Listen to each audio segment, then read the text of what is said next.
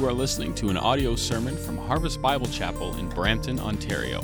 For more information about our church, please visit harvestbrampton.ca. Jesus, you are the King of Kings. And because of your humility and willingness to give everything for us, we can stand in this gymnasium in 2018 and sing that you are holy, that you are worthy of all of our praise.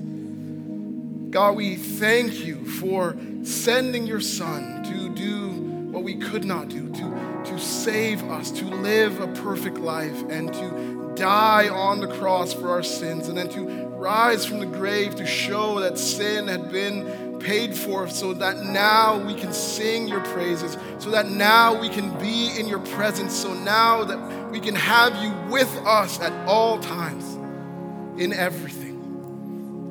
And God, thank you that not only have you done all of that, but you've also given us the Bible. You've given us a word. You have not left us to try to figure out life on our own. You've spoken. And so I pray now as the Bible is open, people would hear you, your sheep would hear you speaking from your word. And God, I pray because the Spirit is in us that we would obey the word that we hear. We would go from here and believe that the things that you are telling us to do, that doing those things, we can do them and that only good is going to come from doing them. So, God, help us in these ways.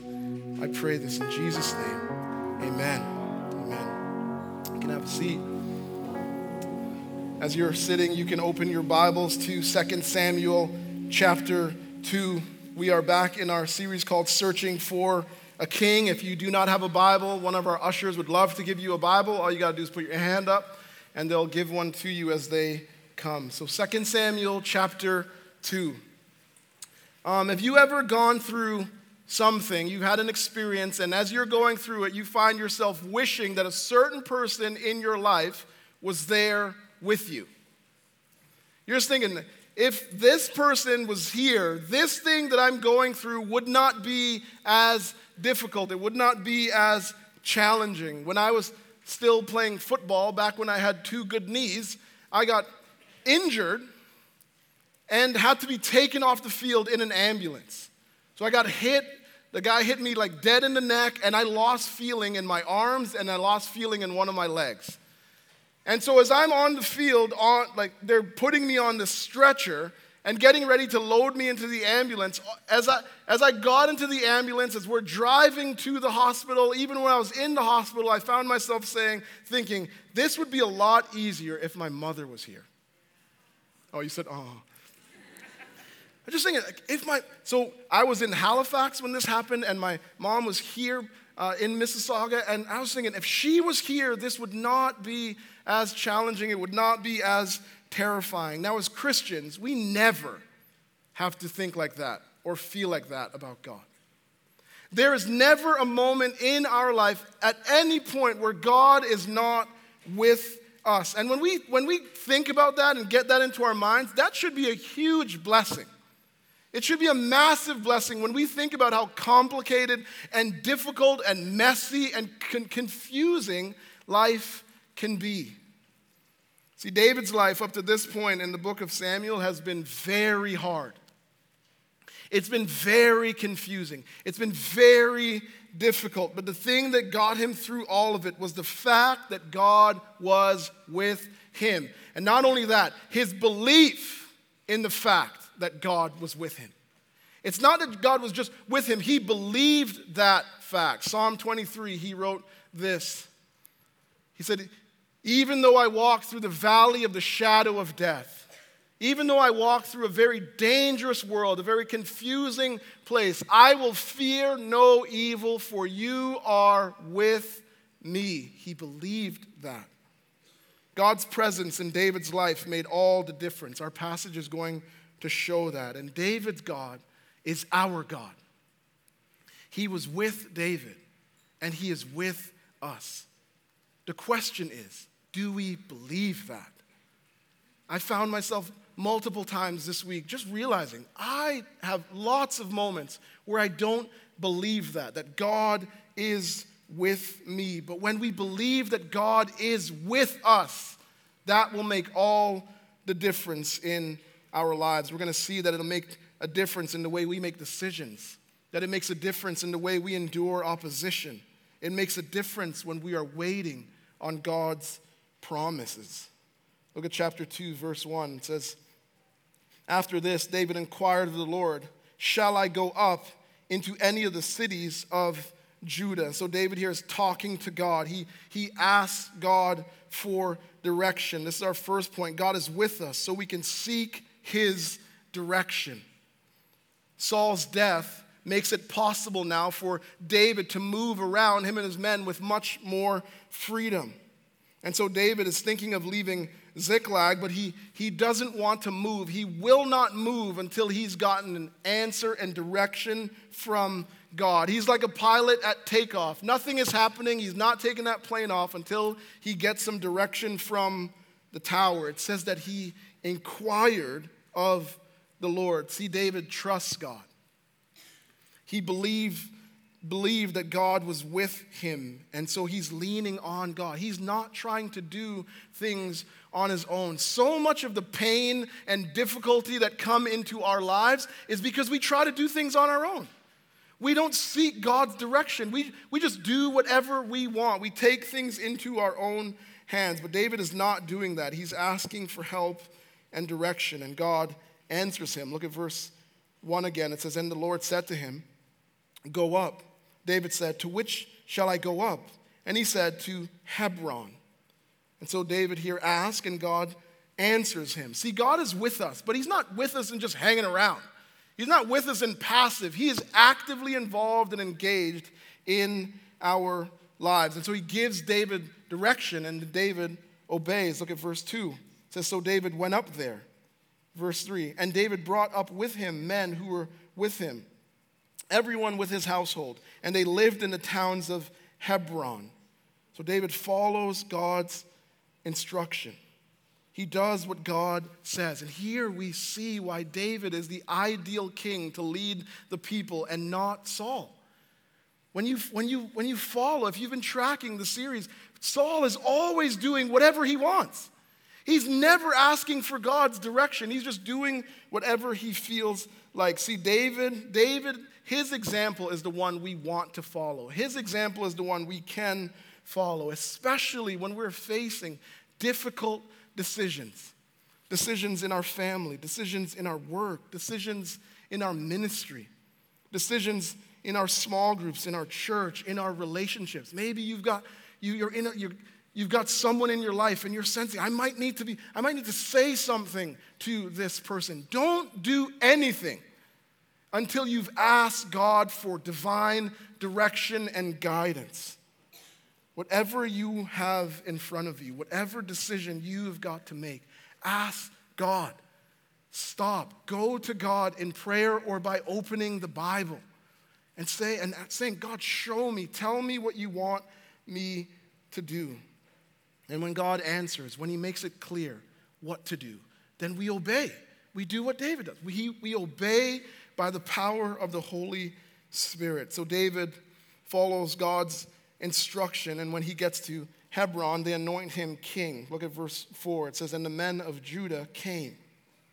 And there they anointed David king over the house of Judah. Once this happens, then David reaches out to the people in Jabesh Gilead and he says, You've been very great, good to Saul. He prays for them, and then he says, Now come under my leadership. He asks them to switch their allegiance to him. See, David does this because there's a division in the kingdom, and he's trying to unite the kingdom. He wants to bring unity where there's disunity. But that's not going to be easy. It's not going to be easy for him to do this because as David is crowned king in Judah, Abner is crowning his own king. Look at verse 8 says, But Abner, the son of Ner, the commander of Saul's army, took Ishbosheth, the son of Saul, and brought him over. And he made him king over Gilead and the Ashurites and Jezreel and Ephraim and Benjamin and all Israel. In doing this, Abner is opposing David. He's, a, he's like, I don't want you as king over me. He's opposing David. And this takes us to our second point, which is God is with us so we can endure opposition. God is with us so we can endure opposition. See, Abner knows David is God's anointed, but he installs Ishbosheth as king. He puts him up really as a puppet king, we're going to see. In doing this, he's opposing the rule, really, and will of God. It says Abner took him, that he brought him, there in verse 8, that he made him king. All these verbs make it very clear that Abner is the one who is in charge. Abner is in full control of everything, and he does not want to give up control. He doesn't want to come under God's rule. So much of the opposition that the church faces today is from this fact that people, just like Abner, do not want to come under the rule and direction of God. And so they oppose anyone who tells them that they need to humbly submit themselves to God and come under the rule and leadership of Jesus Christ. They will oppose us when we do that, but we can endure the opposition. And the reason why we can endure the opposition is because God is with us and He will strengthen us and comfort us as we do what He's called us to do, which is to proclaim the truth that all people need to submit and trust in Jesus Christ. He is the true king, and we need to stop pretending like we are king, like we can figure it out all on our own. We cannot. We need God's help. And so Abner opposition starts a war between the kingdoms. And there's a battle. A battle is drawn up between Abner and Joab, and Joab's army wins, and then Abner is, has to flee for his life, and Joab's brother Asahel pursues him to kill him. Abner doesn't want to kill him, but eventually, in self defense, uh, he kills him. Look at verse 22. It says, And Abner said, again to Asahel, Turn aside from following me. Why should I strike you to the ground? How then could I lift up my face to your brother Joab? But he refused to turn aside. Therefore, Abner struck him in the stomach with the butt of his spear, so that the spear came out at his back, and he fell there and died where he was. And all who came to the place where Asahel had fallen and died stood still. They stood still because they were sickened by what they are seeing. This is one of the most gruesome times in the history of Israel. And it's because everyone keeps acting like their king. Everyone continues to do what is right in their own eyes. We don't want to live our lives that way. We don't want to do what is right in our own eyes. We want to do what is right in the eyes of God. And because the Spirit of God is in us, we have the power to do what's right in the eyes of God. We simply say, God, you have shown me, give me the power and the ability to do what you have said. I don't want to trust myself. If I try to trust myself, I'm going to make a mess of things. And so you lead me, you give me the power to do what's right in your eyes. Ishbosheth, uh, his relationship with Abner eventually falls apart. He accuses Abner of sleeping with Saul's concubine. This gets Abner very upset, and so he switches sides. He switches to David's side. Look at chapter 3, verse 8. It says, Then Abner was very angry over the word that Ishbosheth uh, uh and said, Am I a dog's head of Judah? To this day, I keep showing steadfast love to the house of Saul, your father, to his brothers and to his friends, and have not given you into the hand of David. And yet you charge me today with a fault concerning a woman? God do so to Abner, and more also, if I do not accomplish for David what the Lord has sworn to him to transfer the kingdom from the house of Saul and set up the throne of David over Israel and over Judah from Dan to Beersheba. So he promises, now Abner promises I'm, I'm going to go help David. He's angry. He doesn't like that uh, that maybe Ishbosheth spoke the truth in, in, in his life, called him on something that he did, and so he switches sides. And David welcomes his help. Verse 12 says, And Abner sent messengers to David on his behalf, saying, To whom does the land belong? Make your covenant with me. And behold, my hand shall be with you to bring over all Israel to you. And he said, This is David, good, I will make a covenant with you.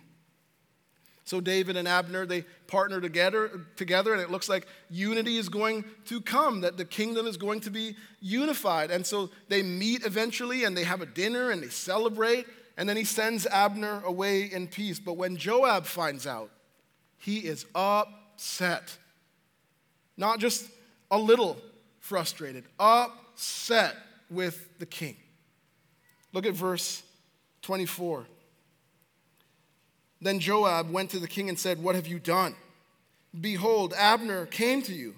Why is it that you have sent him away so that he is gone? He's like, What are you doing? You know that Abner, the son of Ner, came to deceive you and to know you're going out and you're coming in, and to know that all that you are doing.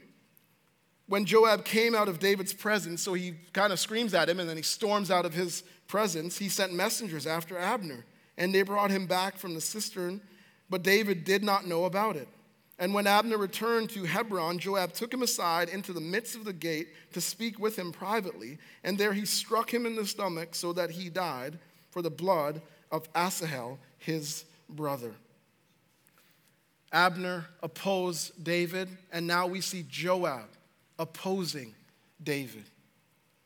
He kills Abner in a sinful act of revenge. And when David finds out about it, he distances himself from Joab and he weeps for Abner in the process. Look at verse 28. It says, Afterward, when David heard of it, he said, I, am, I and my kingdom are forever guiltless before the Lord, and for the blood of Abner the son of Ner. May it fall upon the head of Joab and upon all his father's house, and may the house of Joab never be without one who has a discharge, or who is leprous, or who holds a spindle, or who falls by the sword, or who lacks bread. Verse 31 Then David said to Joab and to all the people who were with him, Tear your clothes and put on sackcloth and mourn for Abner. And the king followed the bearer. They buried Abner at Hebron, and the king lifted up his voice and wept at the grave of Abner, and all the people wept. David makes it very clear here. He's like, I, I have nothing to do with this. I'm not a part of this wickedness that has taken place. See, Abner opposed him, but he never took things into his own hands.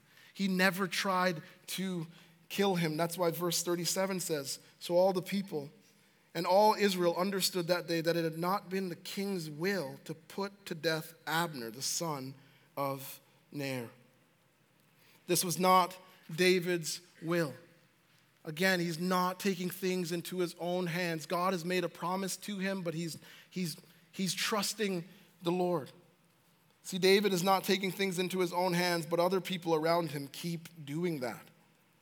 Look at verse 1 of chapter 4. It says, When Ish- Ishbosheth, Saul's son, heard that Abner had died at Hebron, his courage failed him. He loses all confidence when he realizes now that Abner is gone. Ishbosheth is like that a team that's got a star player, and at the beginning of the season, everything looks great. But then the first game of the season, the star player goes down. It'd be like if the Toronto Raptors lost DeMar DeRozan on All Star weekend. All confidence would be gone. He loses all confidence. And then he is, Ishbosheth is murdered by two of his own men. They, they attack him in his home and then they take his head to Hebron. They go to David and they think when we get there and we tell him what, he's, what we've done, when we tell him the wicked thing that we have done, the evil that we've done, they think that they're going to get in good with David. They think it's somehow going to gain them opposition and a position in his kingdom. See, they're opportunists. They think David lacks integrity like they do, but David never wanted their help, nor did he need their help. Look at verse 9. But David answered Rechab and Baanah his brother, He says, As the Lord lives, who has redeemed my life out of every adversity, when one told me, Behold, Saul is dead, and thought he was bringing good news, I seized him and killed him at Ziklag, which was the reward I gave him for his news. How much more when wicked men have killed a righteous man in his own house, on his bed? Shall I not now require his blood at your hand and destroy you from the earth? David says, What you have done is wicked.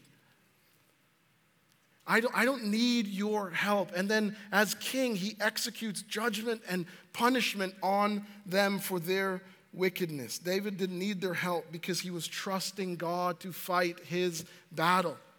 In Psalm 35, he says, Contend, O Lord, with those who contend with me. Fight against those who fight against me. Take hold of shield and buckler and rise for my help. David, when people oppose him, he asks for God's help. He's not trusting himself, he is trusting God. I mean, you got to think about this. If these guys were willing to do this to their current leader, what would stop them from doing this to David when they have an opportunity? See, sometimes the person that comes into your life and they show up and they're acting like they're for you, sometimes they're not for you. They're really just opportunists. They see an opportunity to take advantage of you, and so they're pretending like they're for you, but they're not for you. But here's the thing God is with us, and so I can turn to God and say, This person is in my life, and I don't really know what's going on with them. Give me wisdom and discernment to know should I let this person close to me? Should I, let, should I let this person be a part of my life? Or is this someone who's just trying to take advantage of me? They see an opening, they see an opportunity, and they're trying to use me. Show me, God. We turn to the Lord because sometimes people are trying to use us. There are, there's all kinds of opportunists out there, and we need to be wise and we need to ask God for help and discernment in these things. David believed that God was fighting for him. He doesn't need their help. That's why in verse 9 he says, God has redeemed my life out of every adversity. God is doing his thing in my life. I trust him. I don't need you to do wicked things to get me the thing you think that I want. Because he trusted God, God gave him the strength and ultimately gave him the integrity to endure the opposition that was in his life. See, when we believe that God is with us, it doesn't just change the way we live spiritually, it also changes the way we live morally. It doesn't just change our spiritual living, it also changes our moral living. See, when people oppose us, when we believe God is with us, we can act in integrity towards them. We don't turn to sinful ways and sinful methods to get back at them. We simply entrust it to God. We say, God, you are with me. This person is opposing me. I don't want to do anything sinful and wicked towards them. So I'm entrusting it to you. God, you take care of it. And you give me the strength to endure this opposition. So many people in this chapter act like they're for David, but they're out for themselves. There's so much evil that's going on here. When you, if you get home today, read from two all the way to five in all its detail, and you will see all kinds of evil and wicked things. And the reason why that is happening is because everyone keeps acting like they are king instead of trusting God and his chosen king. We see people acting like they're king, but we also see the innocence of the king. David is innocent here. He doesn't, he doesn't murder anyone, and he doesn't organize the murder of anyone. He actually grieves. He grieves for those who opposed him. He, he honors them. He, it says that he buried Abner at Hebron. David buries him in the royal city. See, sometimes people oppose us and we, we're, we're harsh, we're, we're, we're mean, we're rude to them. But even when we're being opposed, we've got to ask for the Spirit's power and help just to still treat those people who are opposing us, who are against us, with respect and honor and dignity, even though they're opposing us. They're made in the image of God. It's another human being in front of us. And so, even in the midst of opposi- opposition, we can still treat those people with respect and honor. God is calling us to do that. It's another picture here of why David is the ideal king and Saul is not. See, he's not grasping for the entire kingdom, he is waiting. When you believe that God is with you, and that He has a good plan for your life, you don't manipulate and try to manage things to get into roles and get things for yourself. You wait patiently on the Lord when you believe that God has a good plan for you. He waits patiently. And because he waits and trusts, God blesses him for that. Look at chapter 5, verse 1. It says, then all the tribes of Israel came to David at Hebron and said, Behold, we are your bone and flesh. In times past, when Saul was king over us, it was you who led out and brought in Israel. And the Lord said to you, You shall be shepherd of my people Israel, and you shall be prince over Israel. So all the elders of Israel came to the king at Hebron, and King David made a covenant with them at Hebron before the Lord, and they anointed David king over Israel. God is with us so we will experience his promise. That's point number three. We will experience his promise. David is anointed king. In verse 1, it says, All the tribes of Israel come and do that. In verse 3, it says, All the elders of Israel come and do that. The writer here wants us to know that everyone is coming under the rule and reign of David as king. God's promise to him is fulfilled.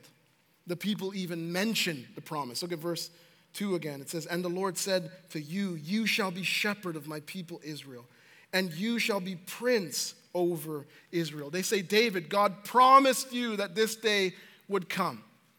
He promised you that you would experience this, and now his promises to you are being fulfilled. And you got to imagine David's relief in this moment. You got to imagine just how much relief probably showered over him as he, as he hears this, as he experiences this reality. His life has been so hard. He's experienced so much suffering and opposition. People plotted and schemed against him. Think, Saul, for no reason what chases him for years. He tries to murder him multiple times. David has to hide in caves running for his life. Then Saul is removed, and then Abner comes. And Abner sets up this puppet king. And then he's, he's got to wait. And then him and Abner work it out. And then they agree, and it looks like everything is going to work out. And then Joab comes and he kills Abner. And he's got to wait again. Do you know that it takes 14 years for David to get to this point? When you track the story, it's 14 years when he's told you're going to be king to when he becomes king. Sometimes, and maybe you do this, when I read the Bible, when I read chapter 4 and I read chapter 5, I think it's going from Sunday to Monday. It's not. Sometimes there's years in between. See, experiencing the promises of God is not like ordering from Pizza Pizza, Skip the Dishes, or Uber Eats. Those things, when you order, they show up quickly. I don't know anyone that's ever waited for 14 years for an order to show up. But the promises of God is not like that. They will be fulfilled. But David had to wait years. And this is such a good lesson for us. The good things that God has promised to do in our life sometimes takes years. They take years, but here is what we have to keep in mind as we are waiting. Even though it's taking long for that thing to come that we are hoping on, God is still with us in the waiting. He is with us in the waiting. We are not alone as we wait. He's with us, caring for us, guiding us, strengthening us. And so, passages like these encourage us to keep trusting, to wait patiently on the Lord, asking for Him to help us wait, believing that He is going to do the good things that He has promised. When we wait patiently, it's a clear sign. We believe God is with us. When we wait and we talk to Him, when we cry out to Him and we say, I'm waiting, God. But I'm trusting as I'm waiting. I'm trusting in you that you know what you are doing and that you are good and that you are working for my good. So David, David is established king, and then he quickly captures Jerusalem. He makes that his capital city. Then he brings peace to the people of Israel by defeating the Philistines. Look at verse 25. It says, And David did as the Lord commanded him and struck down the Philistines. And then verse 10 tells us why all of this is happening. It says, And David became greater and greater, for the Lord, the God of hosts, was with him. God was with him. I've said this in another message in this series, and I'll say it again. David's success has nothing to do with David. It has everything to do with who is with David. God is with him. That's why he's experiencing success. And David, God is our God. And he is with us, which should give us confidence every day that we wake up. Because we get up and we look at the day and we say, Day, I don't have to face you by myself. Why? Because God is with me when I go out the door. And when I go out the door and the problem rolls in, I go, Problem, I don't have to face you by myself. Why? Because God is with me. And I'm talking to myself when I say that. Because all this week there's problems. And I can, but I, I wasn't turning to God. I wasn't believing in the midst of the trouble that God was with me. We can face the hard things because God is with us. And when we believe that fact, it makes all the difference. David clearly understands why he's experiencing success. Look at verse 12. It says, And David knew that the Lord had established him king over Israel, and that he had exalted his kingdom for the sake of his people Israel. God has exalted David, but notice that it says, for the sake of the people. David is in the leadership role not for David. It's for the sake of the people, for, to care for God's people. Sometimes people get into leadership roles and they think it's about them. If you are leading anything, if God has entrusted leadership to you, it's not about you, it's for the people you are leading. David is leading to shepherd and care for the people of God. So many times, so many pastors abuse the sheep because they think being in leadership is about them. If you are leading, it's because God has put you in the spot, and the thing He wants you to do is shepherd and care for His people. He does not want pastors, He does not want leaders to abuse the church. They're His sheep, and we are called to shepherd and care for the flock. David is not king because for him, he is king for the sake of Israel, for God's people. And so, if you're leading anything, it's because you are, you are called to shepherd. It's not about you. Psalm 2 gives the best description of David's life to this point. It says, Why do the nations and the people plot in vain? The kings of earth set themselves, and the rulers take counsel together against the Lord and against his anointed, saying, Let us burst their bonds apart and cast away their cords from us. He who sits in, hev- in the heavens laughs. The Lord holds them in derision. Then he will speak to them in his wrath and terrify them in his fury, saying, As for me, I have set my king on Zion, my holy hill. People plotted and schemed against David. The Bible said God was laughing when that was happening. God was not up there like anxious. What am I going to do now? He is relaxed. He is not anxious at the rebellion, he laughs at it. And he laughs because he knows that nothing will stop him ever from fulfilling his promise. No matter how much resistance there is to God, nothing can stop God. This psalm is fulfilled in David's life, but ultimately, this psalm is fulfilled in the life of Jesus Christ.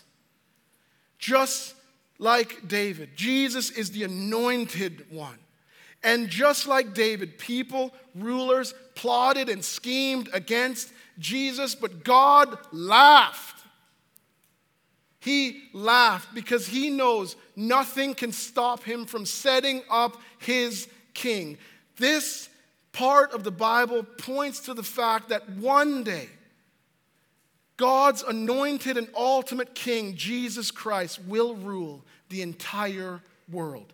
All people all people will come under his rule. And those, those who have faith in Jesus Christ, those who believe that his life, his death, his burial, his resurrection was for our sins, those who believe that Jesus did all of that to heal our broken relationship with God, that He did all of that to heal our broken relationships with one another, and to ultimately heal the broken and messy world that we live in. Those who have faith in all of that will one day experience the blessing of being under the rule and leadership of Jesus Christ. God's promises, all of His promises on that day will be fulfilled to us. We will experience it. See, Jesus will rule over all.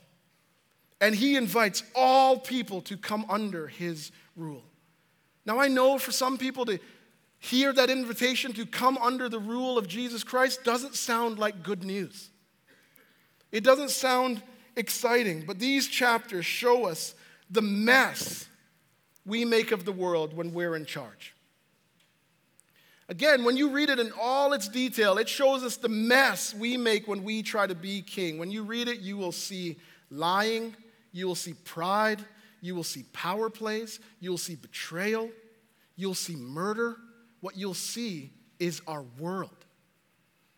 This is the place we live in, but we don't have to live like that. Through faith in Jesus Christ, we can have God with us, when we place our faith in Jesus, the Holy Spirit comes to live in our hearts. And He gives us the ability to live transformed lives. If you have not trusted in Jesus Christ for your salvation, turn to Jesus. Today is the day to confess your sins and ask Him to save you. God will come and be with you and change you and He will save you and heal you from all the pain and difficulty that comes into our lives when we try to live like we are King. And if you have trusted in Christ, then you know and you need to know and believe that God is with you. There's never a moment. He's with us at all times. That means then we can seek Him for direction. Because He's with us, we can endure opposition. And because He is with us, there is a day coming where we will experience all of His promises. Let's pray. Father, we thank you for your Son, Jesus Christ, who gave all so that we can have you with us. God, thank you for your love for us. Thank you for giving us your word that remind us of what is true. Sometimes we feel like you are not with us, but I pray we would look at your word and we would hear from other believers what is fact that you are with us. I pray, God, that we would not live a life where we are trusting our feelings. God, I pray we would live a life where we're trusting the facts, what is true and the reality that you are with us. I pray, God, for that person who does not know you, does not have you, does not have Jesus as their Savior. I pray you would save them and call them into a relationship with you. And I pray, God, for those of us who know you and are walking with you. God, would we take deep encouragement from your word today that you are with us. Thank you, Lord for that fact and that reality. Thank you for your love for us. In Jesus' name, amen. This has been an audio sermon from Harvest Bible Chapel in Brampton, Ontario. For more information about our church or to contact us, please visit harvestbrampton.ca.